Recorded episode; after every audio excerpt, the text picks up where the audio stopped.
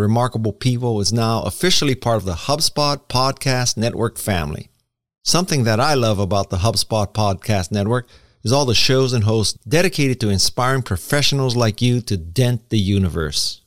You see the world a little differently and want to make the world a better place. If you love Remarkable People and are looking for other shows like mine, I recommend checking out My First Million, I Digress, The Salesman, and Entrepreneurs on Fire. You can check out all these shows and more at HubSpot.com slash podcast network.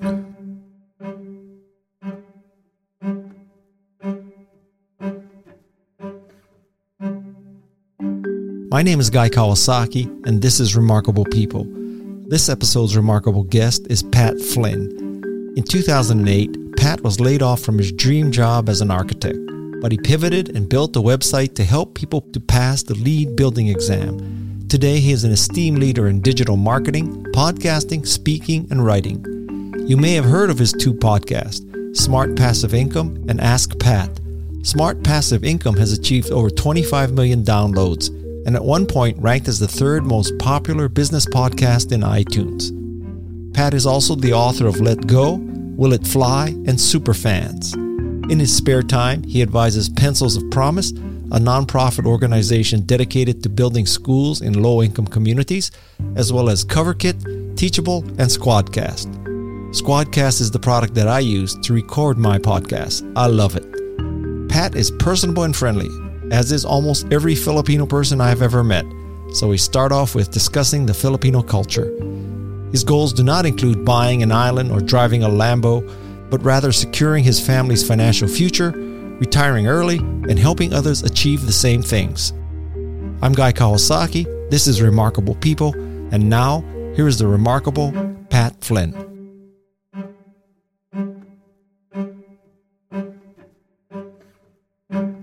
Do you think there's something in the D N A of Filipinos that makes them friendly and happy? Because I have never met a Filipino person who's not friendly and happy. Thank you. I, I'm half Filipino, and I think knowing what I know about the Filipino culture, it's very much about family and giving and serving others first. You know, this is exactly why if you ever go to a Filipino party, you know, there's there's way too much food. First of all, there's just food everywhere.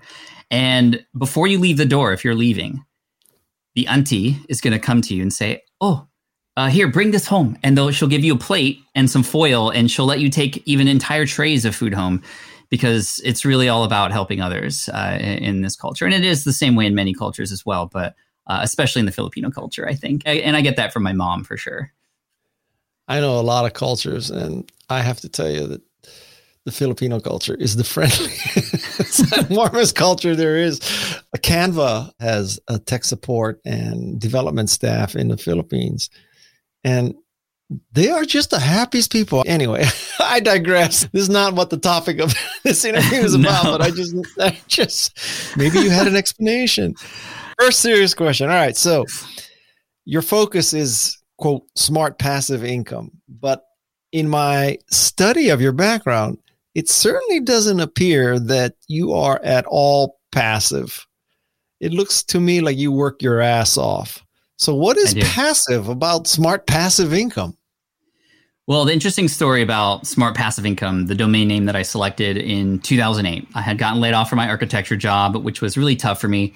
And at the time, there were a lot of people like Tim Ferriss who were writing about lifestyle design and that kind of thing. And so I wanted to, as I was building my business, share what I was trying to do openly on the internet. And so I started a website, and the idea was, using a lot of Tim Ferriss's inspiration, how can I build a business in a way that allows me to not trade my time one for one for the dollars that I was earning? How can I invest my time up front so that I can build something, so I could create something that could serve an audience and not have to always be there after I build it, such as software, courses, books, et cetera, and, and still be able to do other things. And so smart passive income was the idea. And there was definitely a uh, keyword research play in that as well, since, you know, that was a highly searched for term. And I'm very thankful I selected that, even though very similar to the four hour work week. You're like, Tim, really four hours? You're not working four hours a week. It's very similar. I, no, I'm very actively building my business.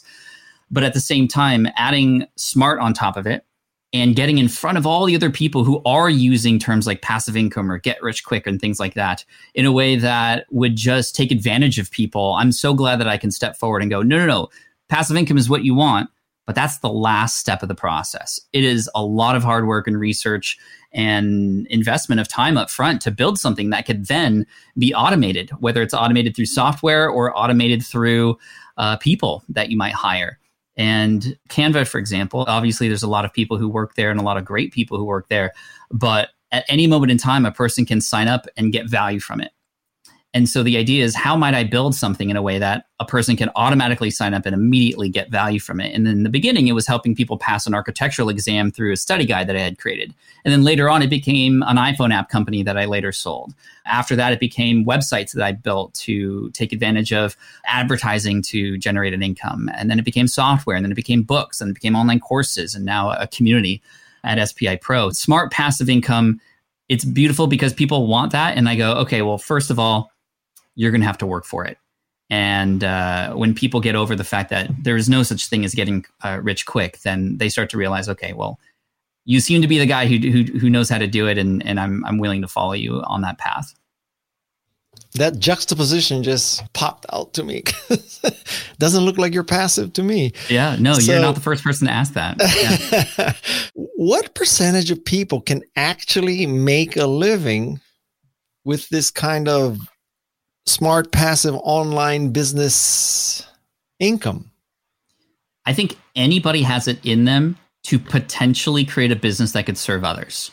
And a business that serves other, others is somebody who cares enough to solve a person's problem or certain groups of people's problem, right? And I think when a lot of people approach business for the first time, they want to build the next Tesla. They want to build the next Apple. They want to build the next fidget spinner, right? That everybody in the world can use. That's the wrong way to approach it. If you build a business for everybody, especially in the internet economy, you're actually building a business for nobody. Nobody's going to know that you are for them, especially when there's so many other people fighting for their uh, attention. So when you think of the entire world as made up of a bunch of little worlds, and every little world has their own set of problems, pains, inconveniences, little frictions that you could potentially solve, well, then you have the ability to have compassion and empathy for that group of people to get to a point where you can build them a solution that eventually turns into a business. Case in point, a couple of years ago, along with my videographer, we noticed a problem in the videography space. A lot of people were having trouble with their portable tripods. So we had built a tripod called the SwitchPod, and this was a solution to a very specific problem, and it launched to the tune of a half million dollars and several thousand backers on Kickstarter in two thousand nineteen, and has since become an incredible business that continues to run on its own. And in a way, it is somewhat passive, because at any moment in time, a person can purchase that item on Amazon or on our website, and we have a third party or a three P L system in place such that when a person orders, it automatically gets shipped to them, either through Amazon or our, our warehouse in Utah, which is all automated. It's kind of neat, and it did not happen overnight. It took thirteen iterations of that product and two years to come up with the right solution. But we cared enough about that group of people, having been in that audience ourselves, to work that hard and get through all that all that muck to create something that solved the problem and, and does so very well. Would you say that Pat Incorporated is a collection or a portfolio of businesses that are in various stages of passivity, if that's a word? This is true. This is true. A lot of people come and say, they say, Pat, you're doing all the things. You're like a jack of all trades. And sometimes they even add the master of none situation on top of it. But I, I like to say I'm the Pat of all trades, master of fun. And the beauty of this is when I can build something and I'm having fun doing it, when I'm having fun, I want other, other people to have fun too. So I use my podcast, my YouTube channel, the stage, books to share that fun and show people the insides of it. And part of the fun is the challenge within it. I don't always just share the wins. In fact, I usually share mostly the failures along the way, and people enjoy that because it's more relatable. And when they can see that despite the failures, that a person who maybe didn't even know anything about that industry in the first place, but cared enough about immersing themselves in that space to learn about those people and build them something and still succeed, it gives a lot of people inspiration to believe that they can find a little mini world out there that might have some problems and struggles that they can go out and solve that would then contribute to making the world and the internet a better place, which is which is my goal. Can you just describe the mindset of this successful person? What's it take? Number one is empathy. I said that word already, but it's something I cannot stress enough. When you can not just put yourselves in the shoes of a person you're trying to serve, but truly feel what they are feeling, then you are more capable and able to help and serve them. I know a, a friend of mine, he had wanted to help people get out of debt, but he himself was not in debt. He was a financial um, advisor, and he saw a lot of his clients were struggling, and he wanted to create some products to help those people. And so his first step was to empathize. And you can only hear so many stories and really understand what they're going through. But when you yourself are going through that painful struggle, then you're able to feel it on a whole nother level. And that is a huge advantage. And so what he did was, and this is maybe outlandish and maybe a little bit too far, but he purposefully put himself in debt, did not pay certain bills on time, and did certain things to get him in financial trouble so he could understand what it really felt like to be in that situation. So having a bill sent to your house that says, this is the third notice and we are collecting, we might collect your possessions. Like, that feels very real when you actually receive it versus just hearing somebody else talk about it. And so I really wanted to share that story because immersive uh, empathy is really the solution to building a business from scratch. In addition, a characteristic that's very important for somebody is, Gary Vee talks about this quite a bit. It's the idea of micro hustle, but macro patience.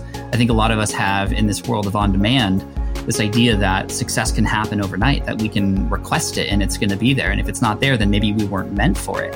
And that's absolutely not true. I think we've just gotten spoiled by Netflix and Google, who tells us our search result came in at zero point zero zero zero zero four nine one seconds. And we have to remember that success takes time, because it takes time to learn about a person. It takes time to come up with different solutions. It takes time to fail enough to understand the right direction to move forward in.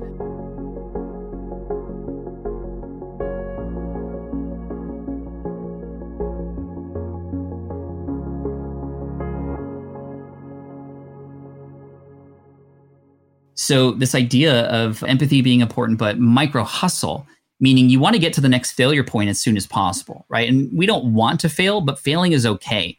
And this understanding and, and, and uh, allowing yourself the grace to fail is a key component as well. I grew up in a household, very traditional, where when I would come home from school with a ninety-six percent on my math test, I was scared.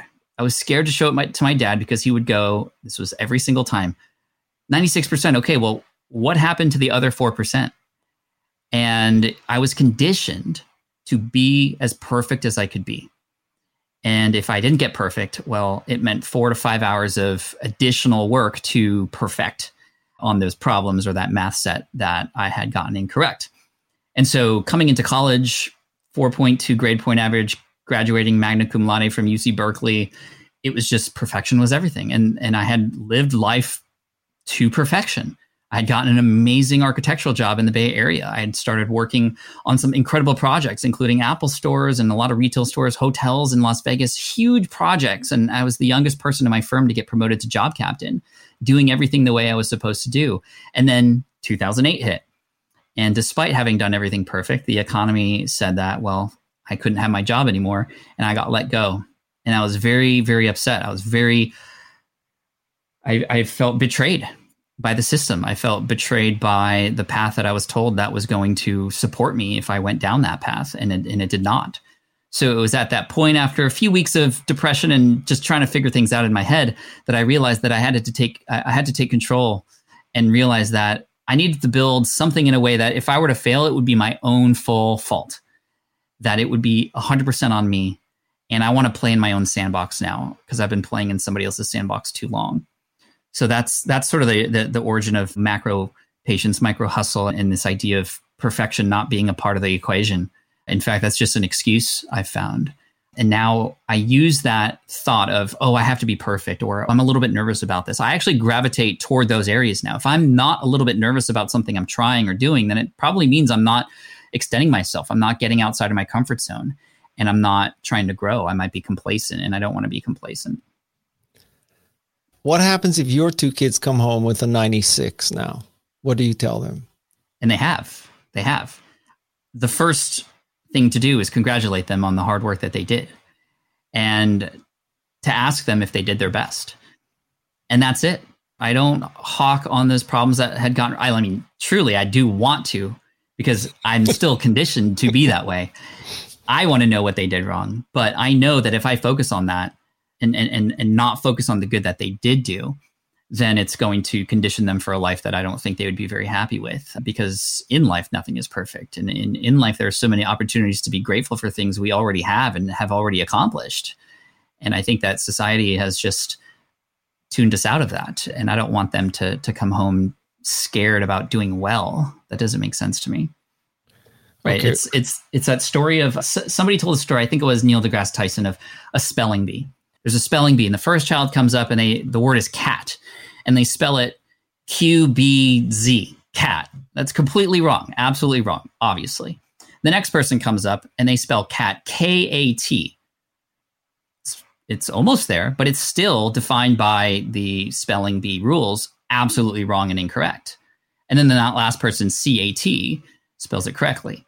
Now, I think the person who spells it Q B Z and K A T should be treated differently because one was closer than the other. So let's award, not award, but let's realize that this person who was very close is just one click away from getting it right. And we can help them from that spot. And the person who maybe answered way incorrectly, well, they're at a different spot and they need a different kind of help. And this is why I love schools right now that are very tailored to a specific child and their superpowers. What would happen if your kids came home with a seventy-seven as opposed to a ninety-seven? Well, if they came up with a seventy-seven, obviously there was uh, there's a lot more room to grow. And in that, I would look for where they might be interested in growing. And perhaps it might be a result of studying. That's been a case with my son. He um, chose one day, because we give our kids options, right? We don't say, go do this. We say, here are three things you can do. Which one do you think is the best one to do? So there's going to be cases where he chooses, for example, playing a video game instead of reading or studying. And he'll come home with a seventy-seven, and we'll ask him, why do you think you got a seventy-seven on this exam? And do you think you could do better? How might you do better? How might we help you do better? So this is the coaching approach, right? There's a very good book by Michael Bungay Senior called The Coaching Habit, which is almost like a fun way of doing Inception, right? One of my favorite movies with Leonardo DiCaprio, where if you can have the person who you're trying to help come up with the solution themselves, they are more likely to actually do the thing. It's the reason why during the pandemic we started gardening, because we saw that our kids weren't eating a lot of vegetables. So we said, okay, well, if they could own their own planter in the backyard and grow their own vegetables, my hypothesis is that they're going to be more likely to eat those vegetables because they would have had a hand in them. And that actually became true. And, and they eat them, those vegetables now. So it would be a series of questions to help them understand that they need to have better study habits, and to see how my how we might be able to get them more excited about those subjects. Because I know that I, in school, it, it was hard to work on things that I wasn't excited about. And so to bring excitement into that, even though it might not be necessarily a topic or subject they might be excited in, but to somehow make it exciting, would I think help encourage that study behavior that would help them succeed. What's worse, the fear of failure or the fear of success? These are two common reasons why people don't do anything sometimes. And I find it so interesting. I, when I first heard about the idea of the fear of success, I'm like, how is that even possible? Isn't that what we all want? But studies, data, my own experiences show otherwise. It's actually something people often try to avoid.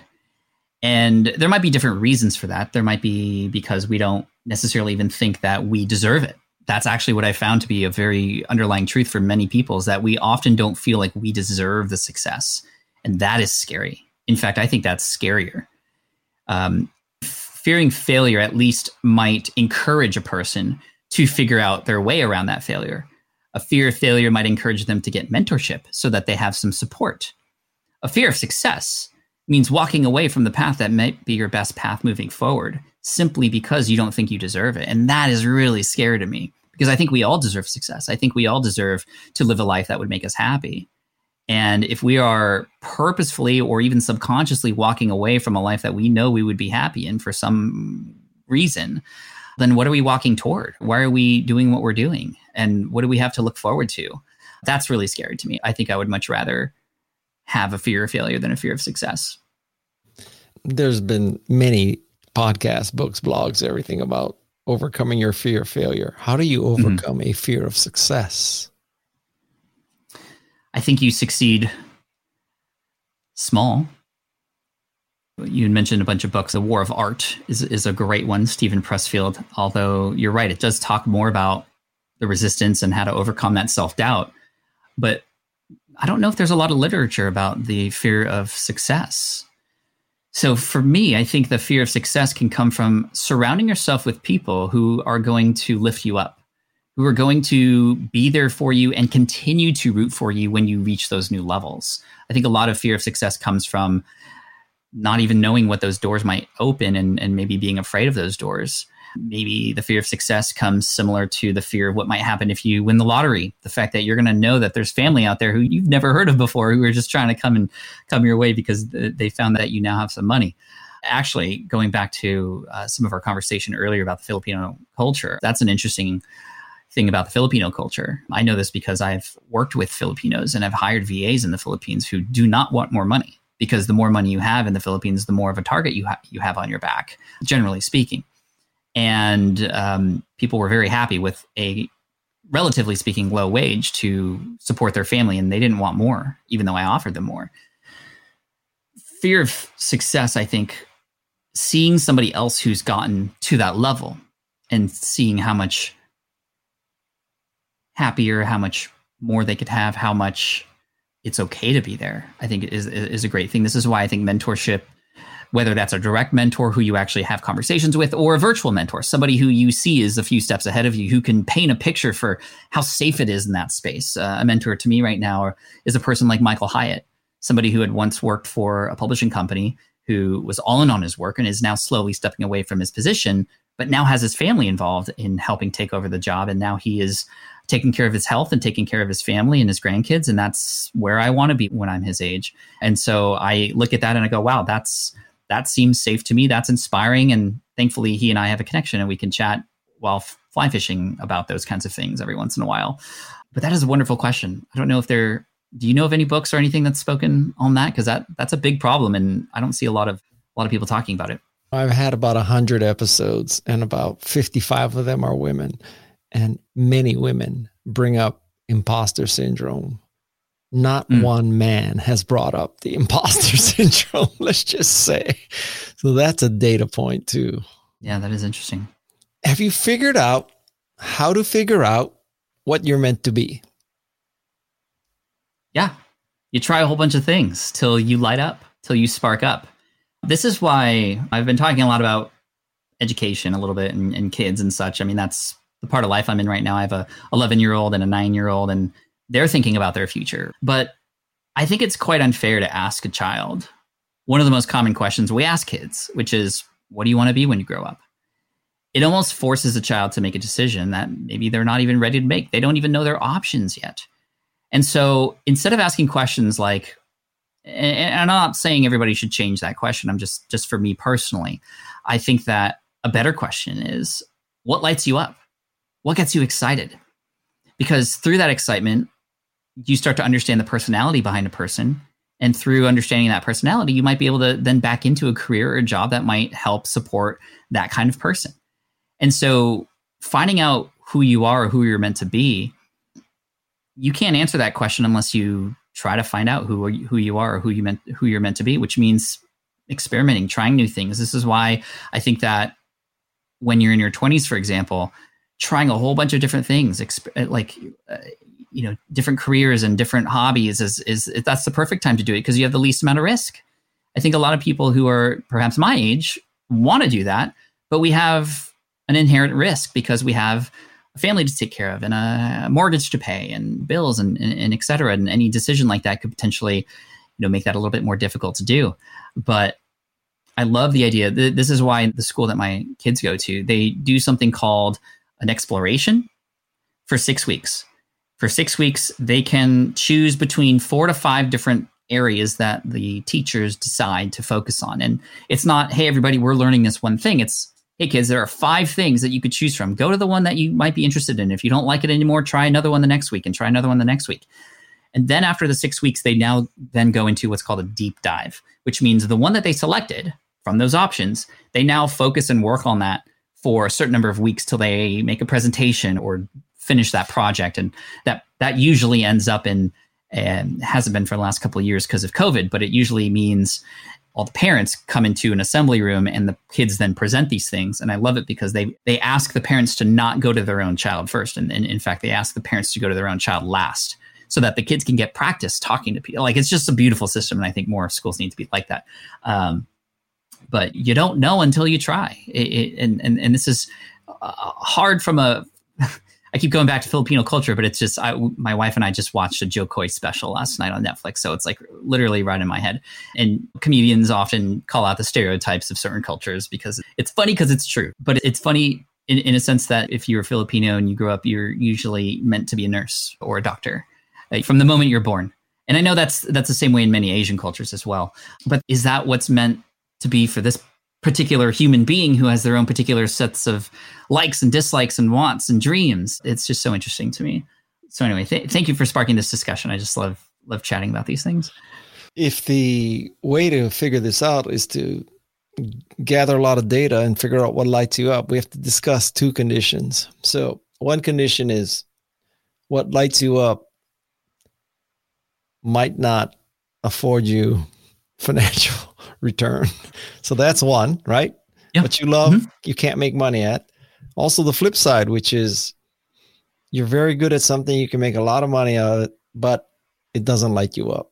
So what do we do with these two conditions? Because ideally what lights you up makes you money, okay? Everybody can handle that one. It's yeah. these other two conditions. I think we need to find the truth in each of those statements. Is it actually true that we cannot make a living from what we love to do if, uh, individually? Um, or are we just saying that because nobody's done it before? Is it like, imagine if we were like, you know, nobody's created an electric vehicle that's fast and great. So therefore, it's not possible. But somebody figured it out and it's now taking over. So I think that before you discount it, you should at least give it a shot. And then you can connect with other people who may be in similar spaces, who may be monetizing in some way, shape, or form authentically. And truly, we live in an age now where you can more likely make a living from the thing that really lights you up more than ever. There's still a lot of factors involved, but now more than ever, that is possible. And there are many tools out there that make that more possible than ever. And the internet makes it more possible than ever. There are wooden boat podcasts that get sponsored by wooden boat companies. It's like that person figured it out, and they only figured it out because they put themselves in that situation to figure it out. On the flip side, you're right. I know a lot of people, I go to conferences, I speak a lot, and oftentimes we end up at the bar at the end of the day and we're just chatting, chit-chatting, getting to know each other. And I cannot tell you how many times I've gotten into honest conversations with people who tell me that although they have a very successful business on paper, they have a lot of employees, they're making millions of dollars, or they just gotten funded, or, or whatever the case may be, but they're absolutely miserable. And I always go, why? Because you're an entrepreneur. You can design whatever you want in any shape or form. And oftentimes it's because they took the first opportunity because they didn't think any more opportunities were going to come. And, and, and if you've read my book, Will It Fly?, you'll notice that the first three chapters, and th- this book is about idea validation. How do these ideas fit the market that you're going to get into? And how do you actually take a step-by-step iterative approach to validate your business idea before you waste your time and money? But the first three chapters are about you introspectively. Who are you and what do you want? And what, what actually would get you stoked so that when a business decision comes uh, to your table or knocks at your door, you have a filter now to decide whether or not that actually fits into the life that you want or not. The other sort of interesting thing that comes out of these conversations I have with students of mine is when we go, okay, well, I want a successful life. Okay, what does that mean to you? They start painting a picture of their successful life. And oftentimes the dollar amount comes into play. And I go, well, how much money would you need to live this life that you've just painted for me? And they're like, oh, I want to make seven figures. I want to make a million dollars a year. Okay, but why? Well, that, that's, I think that would support the lifestyle that I want. I'm like, are you saying that, or is that true? Have you calculated it? And it's so interesting because when we go through an exercise, and people don't want to do this because I think they know where it's leading to, but when we do this exercise of, okay, well, let's let's get the numbers out. Let's do the math. Let's see for the life that you just described, how much you might actually need to support that. It's not even close to a million dollars often. It's one hundred twenty K to, to, to three hundred K usually in that range. And it just like opens up a person's mind to go, wow, I don't need to do this business that I thought I needed to do, or this business, like a million dollar business is very different than a, you know, one hundred fifty K business, right? And especially when you can, going back to what I said earlier, find a little world that has a big problem that you could solve. You don't need very many people to serve in order to allow for this lifestyle that you want as well.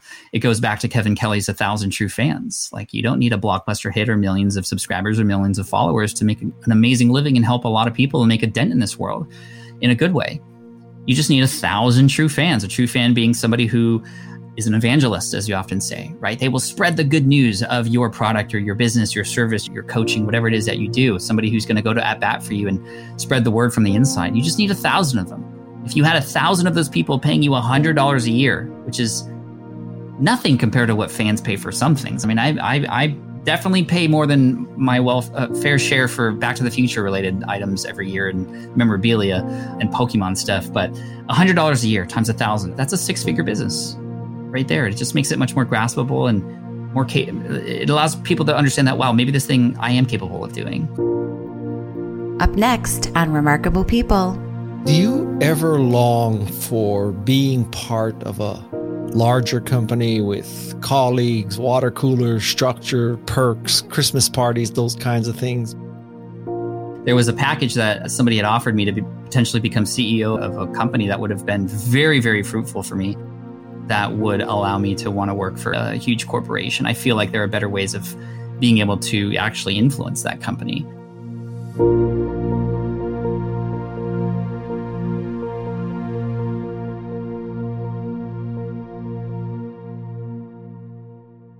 Now that Remarkable People is officially part of the HubSpot Podcast Network, I wanted to take a moment to evangelize the ways that the HubSpot C R M platform helps businesses big and small grow and thrive. With the end of the year, employee holiday travel, and forecasting for twenty twenty-two well underway, staying connected has never been more important, and HubSpot is consistently releasing new features to make your C R M platform more connected than ever. With improved forecasting tools and custom report builders, you can see how your quarter is going, inspect new deals, and use customizable, data-driven reports to improve team performance as you grow. With custom behavioral events, you can track site behavior and understand your customers' buying habits, all within the platform. And if you're looking for cleaner data with a centralized system, the all-new Operations Hub Enterprise gives your ops leads the ability to curate datasets for all users, meaning even faster and more consistent reporting. Learn more about how a HubSpot C R M platform can help connect the dots of your business at HubSpot dot com. You're listening to Remarkable People with Guy Kawasaki. This is what Seth Godin calls the minimum viable market, which mm-hmm. is different than the minimum viable product. I love that concept. You are successful, obviously, but there are many people who profess to teaching people how to be independently wealthy, how to get success, you know, all this kind of stuff. So how can people separate the self-help guru bullshit artists from experts who really can help you make your life better? It's two things. Number one, what proof do they have? When I got into this space and I started sharing my findings from my architecture online startup that I was doing, people very quickly started to notice that I wasn't just talking the talk like everybody else, that I actually had my own business already created and successful to pull these case studies from and to share these stories from. And it was interesting because especially at that time when blogging was taking off, everybody and their mom was creating a blog about how to make money online. But they all said the same things because they only had each other to share from. And when you build your own success story or you help others create success stories, then those become unique things that people will remember. And that hero's journey, that's the one thing I've noticed about my story is that it's very much, and I didn't know this till years later, but it is a hero's journey. And when you go through a hero's journey from a place from before to then transformation, challenges, struggles, to then coming out uh, much better on the other end. People gravitate t- toward those kinds of stories, and people want the same things. People will want the same guide along the way that everybody else uh, had to get there too.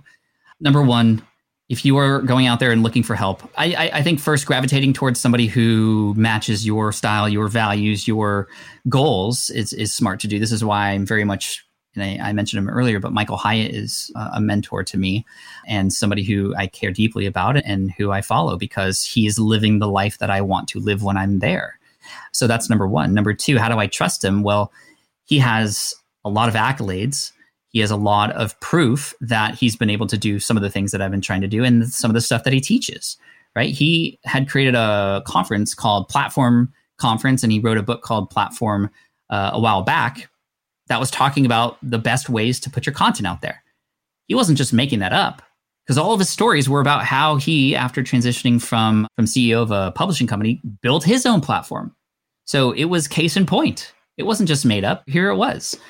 And the second thing is when you can find other people who are successful because of them and you have real, genuine conversations, not just a testimonial or not just even a video on YouTube talking about this person, but a genuine conversation in person over coffee or drinks or while fishing to really feel how this other person made an impact on their lives so that you can genuinely understand whether or not that's true or not. And it, it does take some due diligence. I think that it's hard, especially with a lot of these people who um, are teaching these kinds of things. They're they're they're so good at what they do.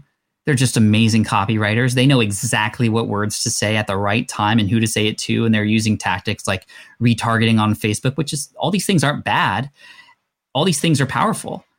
But with great power comes great responsibility. And hopefully you can find somebody who who you could feel is is, is genuine. And it might take time. I, I just wouldn't jump into things really quick. So if you're listening to this and you're like, okay, well, this Pat Flynn guy sounds interesting. I have courses. I have trainings. Don't get them yet. Do your research. Uh, talk to people who have learned from me and ask questions. Please ask questions. If you're not sure about something, then find out. Asking questions is one of the most powerful things we can do. And that would be the formula to find somebody who you could trust online, in my opinion. Do you ever long for being part of a larger company with colleagues, water coolers, structure, perks, Christmas parties, those kinds of things? Because you are basically more or less eating what you kill. You ever long for being part of Google or Apple or Facebook? No. Or, no? No, no. Number one, because I don't think that's where my superpowers are best utilized in a company like that. And number two, And, and I've had opportunities like that before. I've had companies reach out to me to partner with them, or even there was a package that somebody had offered me to be, potentially become C E O of a company that would have been very, very fruitful for me. But it, it would have also meant that I would have had to come into an office every day with a suit. There are benefits to that. I mean, when I got laid off, I missed the water cooler talk. I missed talking about Sunday's game on Monday. I wish there were more Christmas parties, and it's hard to do with a remote team now. But at the same time, I also realized that there are so many more pros to this, to the style of business that I've created for myself based on what I know, the kind of life I want to live. I'm not saying that that's what everybody else should do too, but I'm living my life and I'm showing examples of it. I'm showing what I like and what I dislike and what's working and what's not. And should people want to come along the ride, I'm more than happy to help out and, and share what I'm learning along the way, which is what I have been doing.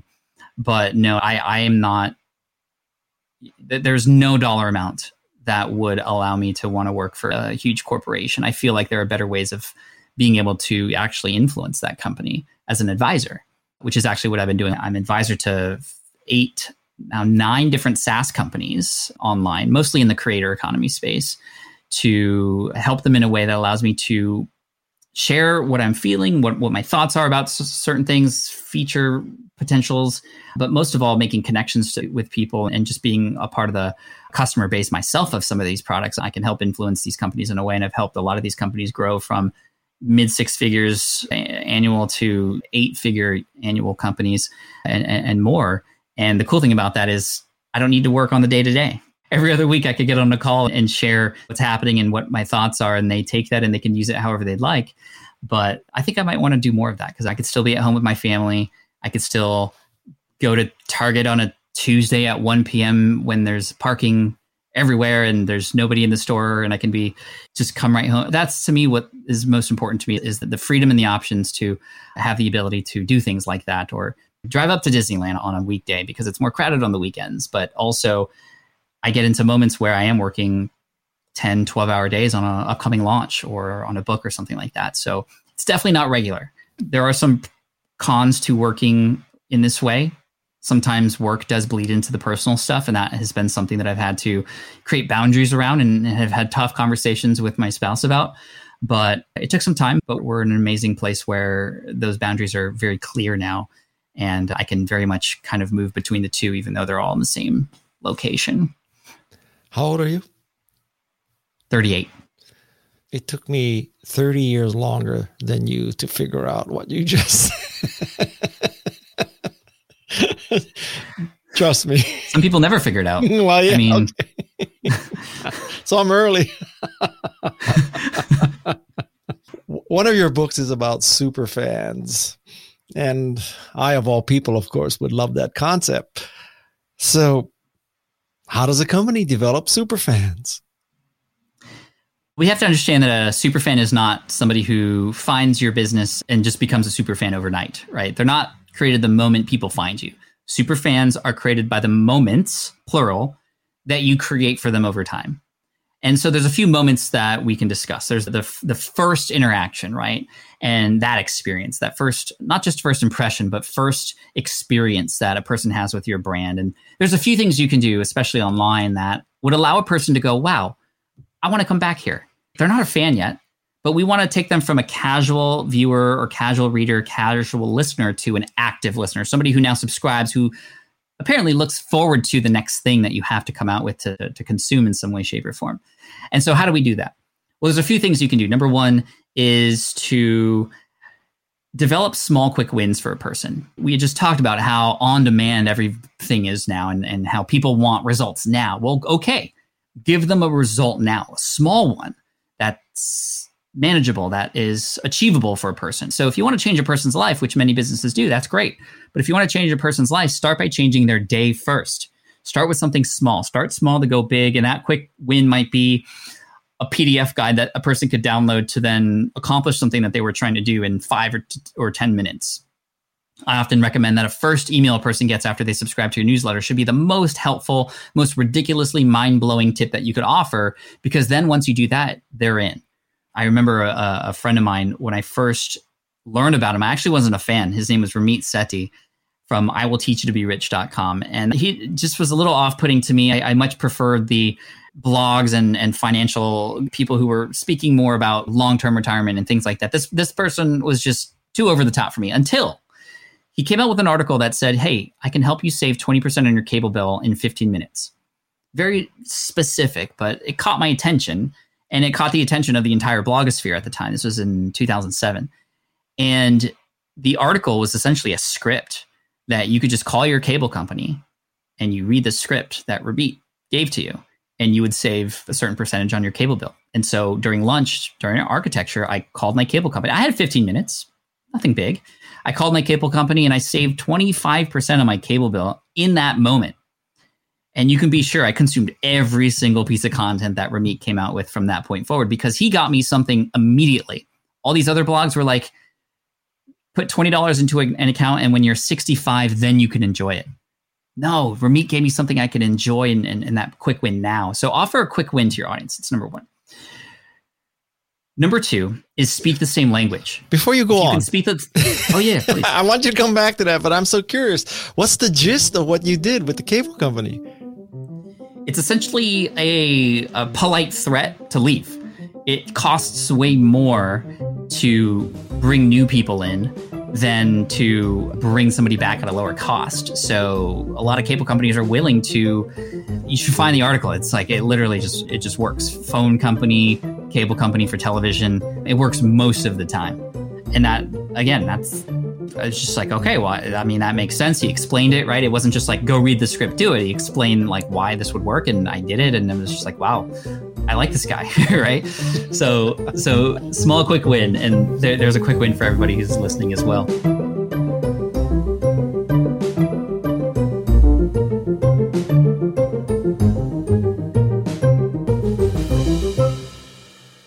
Number two is speak the same language as your audience.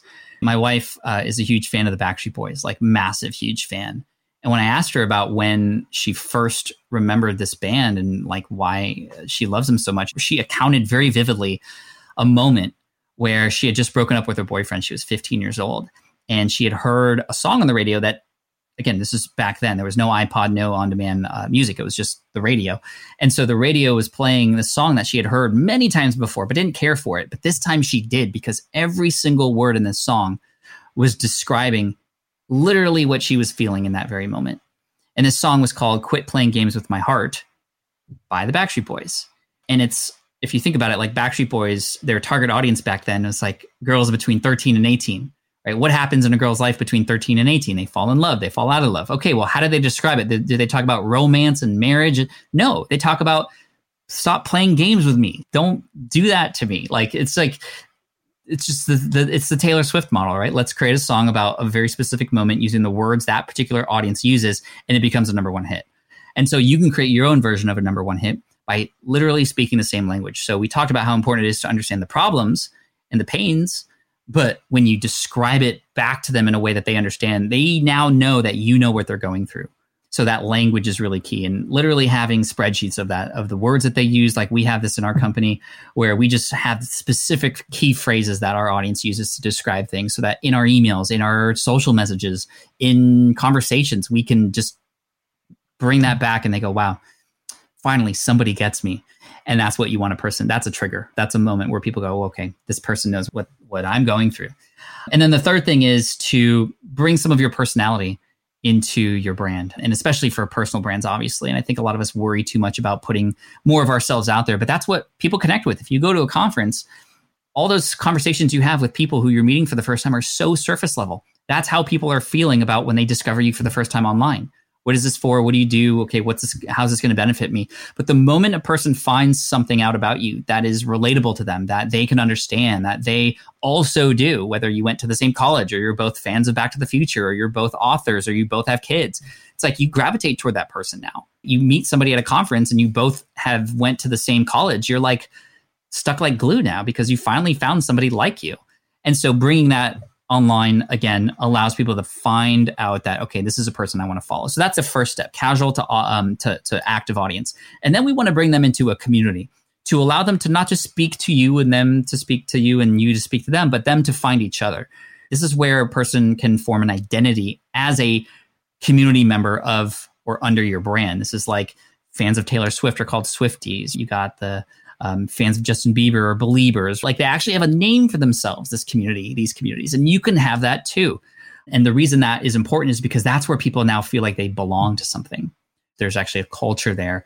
And when people feel like they are involved, they are invested, right? Let me say that one more time. When people are involved, they are now invested. And so when you talk about long-term customers, when you talk about the most engaged people in your community, they're not people who've just found you. They're people who've been in there and they feel safe and they feel like they're with other people like them and they can talk in a more safe manner. And that's what community is, why community is great. And I'm very bullish in, in, in community right now. I think community is going to be huge for all businesses moving forward. Private communities, like communities off of Facebook, ones that where you can set the rules and you, you own that, that space. And then some people from there will become superfans just naturally. But there's one special thing that I love to do that can nudge them over that edge a little bit, or that line, and that is to create memorable moments by surprise. The by surprise part is, is the most important thing. Because if you go, let's say you have a spouse or, or loved one, and you say, I love you to them every night before bed. Good night, honey, I love you. Good night, honey, I love you. It's just, it becomes routine. Not that it has less meaning, it's just expected. But imagine you, as a surprise, you go to her office at one thirty-eight on a random Tuesday with just a, a single rose and just say, hey, honey, I just wanted to bring this to you because I just I was just thinking about you and I love you. Like those are the small, right? Like, it's just like, oh my gosh, why doesn't my husband do that? It's like those little things that are unexpected are the big moments that get people to fall in love and evangelize and, and wave your flag high because they feel something now. And that's, to me, what a superfan is, somebody who feels your brand. They're not just a part of your brand. They feel your brand. When your favorite sports team loses, you literally have a sinking feeling on the inside of you. You feel that loss, but you also feel the win. And you feel it so much that you'll, at the baseball game, high-five and hug people in a safe manner, of course, who you've never even met before because you're all wearing the same logo. That's community. That's where superfans are developed. And that's when people who are on the inside start bringing people in. And guess what? They're not coming in cold anymore. They're not coming in casual. They're coming in in the middle as active, because somebody like them is a part of it too. You you touched on something that just this morning I was trying to figure out, which is, let's say people listening to this have decided, oh, Pat's absolutely right. One of the things we have to do to develop superfans is to build a community. And the first question I had was, oh, where do you make it? A Facebook group? Do you make it a Twitter group? Is there some independent platform? Like, literally, how would you build a platform? I think ultimately you would want to have and host your platform outside of a, of somebody else's sandbox. I'm a huge fan of, in full disclosure, I'm an advisor to this company as well. It's called Circle. Uh, and Circle is a beautiful marriage between Slack and how clean it is, and the, where how the conversations are laid out on the side, and Facebook groups and all the fun things you can do in there with events and, and communication and direct messaging and group messaging. All that lives in Circle. And so I'm a huge fan of circle dot S O and just can't say enough great things about them. But again, I'm a little bit biased as an advisor.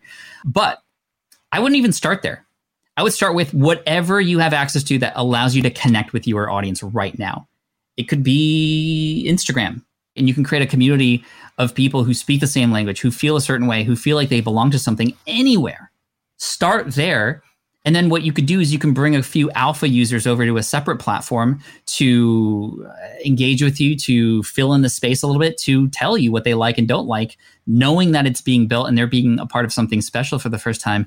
And then you launch it to a founding group, where you now bring everybody in, and it's, you make a lot of noise about it. It's like you've spent some time uh, making the housewarming party, and you've invited a few friends over to make it decorated and bring the hors d'oeuvres and stuff. And then now is the time where everybody comes into the housewarming party and everybody's invited and can come in and feel special, feel welcomed.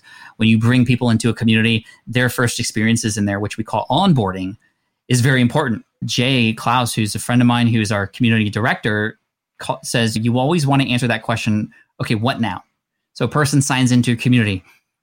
Okay, cool. What now?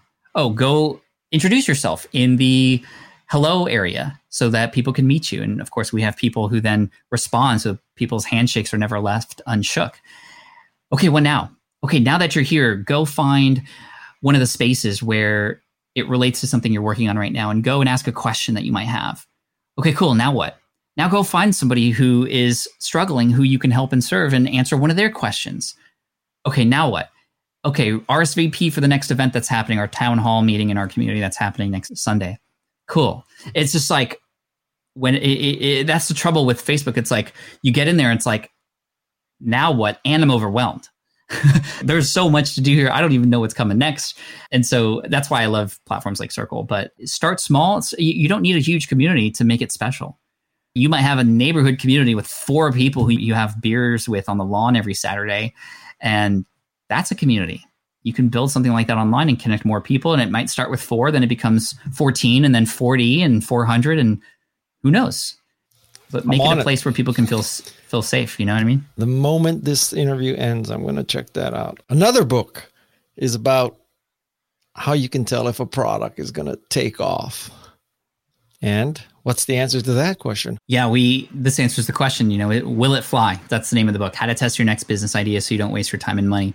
Now, we've already talked about the first few chapters, which surprisingly go into more of self-inspection first and what do you want. So let's just say we have a clear idea of what we want, and we might have some ideas on what, what can help us get there. So we're already in chapter four. But now we go, okay, we have these, maybe we have many ideas. I know obviously a lot of entrepreneurs who have a thousand ideas and they don't do anything because it's just, how do we pick one? Or they might have zero ideas to begin with. You have to pick one thing to start with though, but realize that this is just a process that you're going through to understand more about it. You're not selecting anything permanently.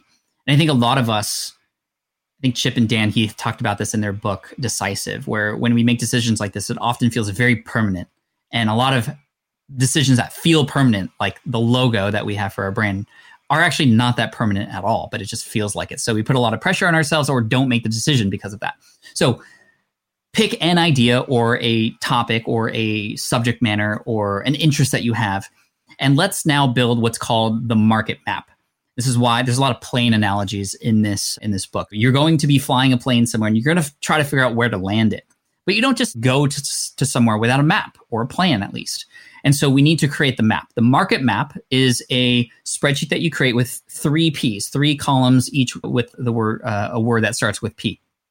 The first column you create is now having this topic or interest in mind.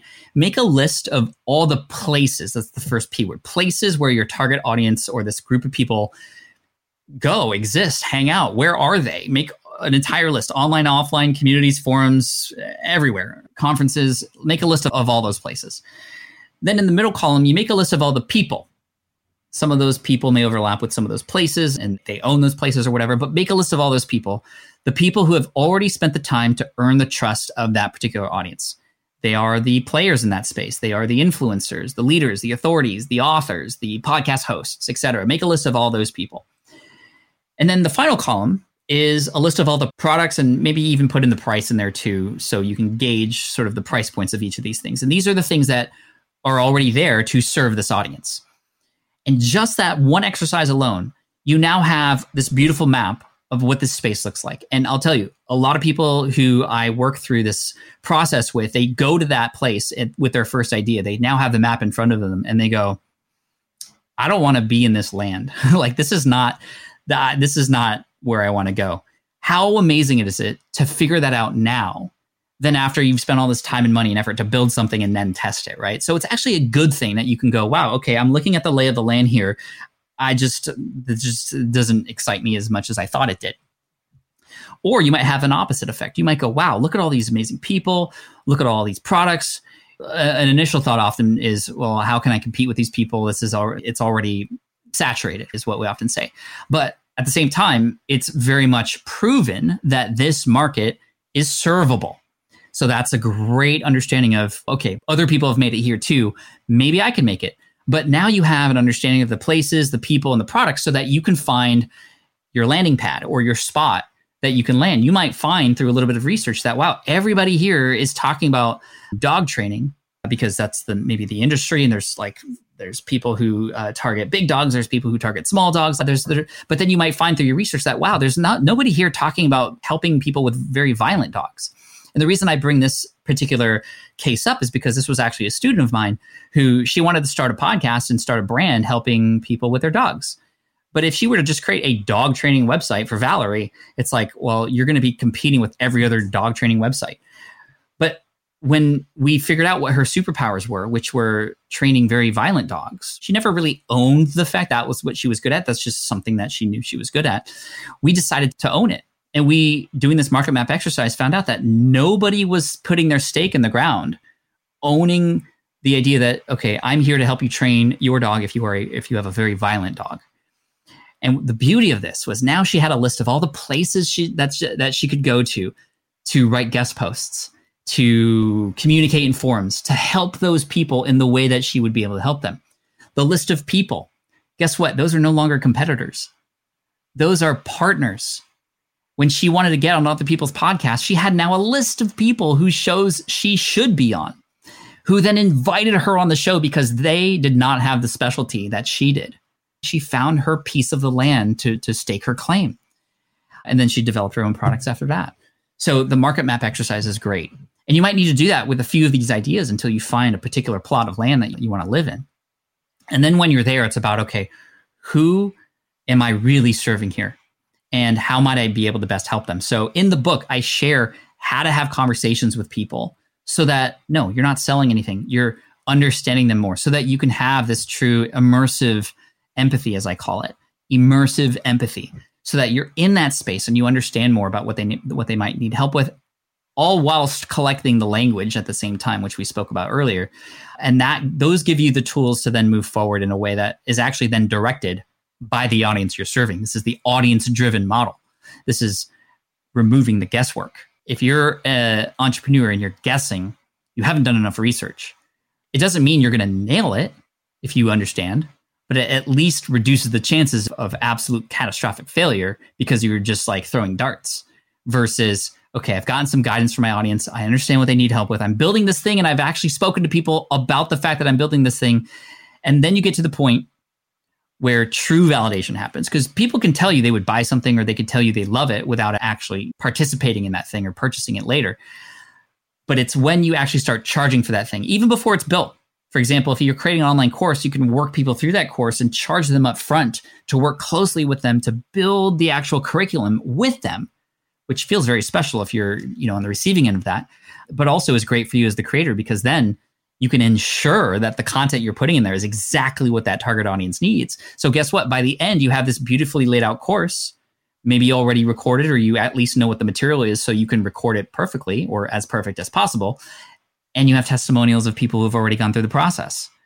It's just a beautiful way to iterate your way to success versus guess your way and just hope for the best your way to success. Today, if you're starting, would you start with a blog, a podcast, a YouTube channel, Clubhouse? What would it be? Where would you start? If somebody were to ask me that question, I would say you're asking the wrong question. No offense. But we need to first understand who our audience is that we're targeting first, and then see who the players are in those each of those spaces that you mentioned. You know, develop this market map so you can then have some removal of guesswork as to whether or not a podcast would be best, or a blog would be best, or a video channel would be best. And there's a lot of different factors in there. You might find that maybe nobody's really talking about this kind of stuff on YouTube, which then you have to take the approach of, okay, why is that? Is it because it's not working for anybody, or nobody has actually come in to step into that place yet? And the beauty of each of these things that you mentioned is that they could each be experimented with. You might have to take the exploration approach, like we talked about, and then go into the deep dive once one of them really hits for you. So understand your audience first, and then back into the form of content that relates best to how you can best serve them, right? Let's say you are super skilled with video, and you want to show people how to do video, then it's obvious that a podcast would likely not be best to show how you technically help a person with video editing. So so some things are, are obvious in that way. Um, but at the same time, you also want to combine that platform for where you can best serve your audience to what would get you to get up and do it, even if you don't want to. So if you're forcing yourself to get on video and you absolutely hate it, what's going to happen? You're going to get excited about it up front. You're going to do it because you're excited. But what happens after that honeymoon period ends? Are you still going to have the excitement to get on a video when you don't want to get on video? Or this is why I started with, I, I, I really leaned into podcasting, because I was afraid of putting myself on camera for years. And I would do a podcast even if I didn't want to, because I loved it so much. And so that's combining those two things is the answer, in my opinion. If I were a better interviewer, I would have figured that when you said places, people, and product, you already answered the question I asked after. But anyway, I digress. And I want to mention to you, Mark Manson, the author who wrote The Subtle Art of Not Subtle Giving Art. a Fuck. Yeah. He says, I'll give you a succinct, I'll give you the Mark Manson succinct explanation of what you just said, which is, you have to find a shit sandwich that you love to eat. For you, making a podcast or so, or for me anyway, making a podcast is a lot of work. There's a lot of editing, a lot of stuff, but it is a shit sandwich that I love. So I know I found a true calling for me. I love that. Yeah. I love that. We we share the same love for shit sandwiches. I guess, I guess. so, yes. Okay, now, quick A B, because your personality, and I just, I love these lightning rounds. It's like a little window into your soul, Pat, okay? So literally answer A or B? Or I'm going to give you two choices. You just give me. Okay? Got it. iOS or Android? iOS, all day long. Sony or Canon? Canon. Blue Yeti Canon. Or Shure? Shure. S M seven B, baby. Ring light or spotlights? Ring light over spotlight, but natural light over every light. Balut or lumpia? Oh, lumpia, one hundred percent. Oh, I better say I'm that. not all about the exotic. Wait, okay, exotic, I got to uh, say that right. Lumpia food. Is the right pronunciation? I eat it all uh, the yeah, time. I don't know how to say it. So balut or lumpia? Yeah, lumpia is, uh, for those of you who don't know, that's like a Filipino egg roll. And balut is a delicacy. It is a chicken embryo. half formed in the egg. And and that's a no for me. Okay. Book or e-reader? Uh, book. Moderna, I got to turn the pages. Moderna or Pfizer? Pfizer. Levi's or Lucky? Levi. Aisle or window? Dang, that's a good one. If I'm traveling with my family, it's aisle because kids are better behaved by the window. But if I'm traveling by myself, definitely uh, window, so I could just take a nap and not not bother anybody. Tesla or Mercedes? Tesla. Mac or P C? Depends on what I'm doing, but mostly Mac. Facebook or LinkedIn? LinkedIn. Sean Connery or Daniel Craig? Sean Connery. Helen Mirren or Judi Dench? Judi Dench. Ted Lasso or Only Murders in the Building? Whew. Ted Lasso. And the last but not least, Photoshop or Canva? Canva, baby. I passed the test. No, for real. Like it's, dude, I, I, so I, I, always, I often share examples of different software for people. And I always go, oh, well, you could use the Canva version of something or the Adobe version of something. Now, both great, obviously. But if a person's trying to learn how to do something for the first time, getting something so advanced is going to stop people. So I, it's funny because you, that question, I always say, do you want the Canva version of something or do you want the Photoshop version of something? That's just great. Sort of, I wasn't paid to say that, by the way, just so you're all listening. So that's Pat Flynn, all around good guy, marketer, podcaster, and author. I hope you learned a lot about digital marketing from my friend, Pat Flynn. Salamat po, as we say in Japanese. Now, people are going to write in and say, Salamat po is not Japanese. I'm Guy Kawasaki. This is Remarkable People. Thank you so much for listening. My thanks to Jeff C. and Peg Fitzpatrick for making another remarkable podcast. My thanks to Louis Magana for transcription, and to Madison, drop in on Guy, Nismer for her help in research. All the best to the Remarkable People podcast team, and all the best to you. Be well, and until next time, mahalo and aloha.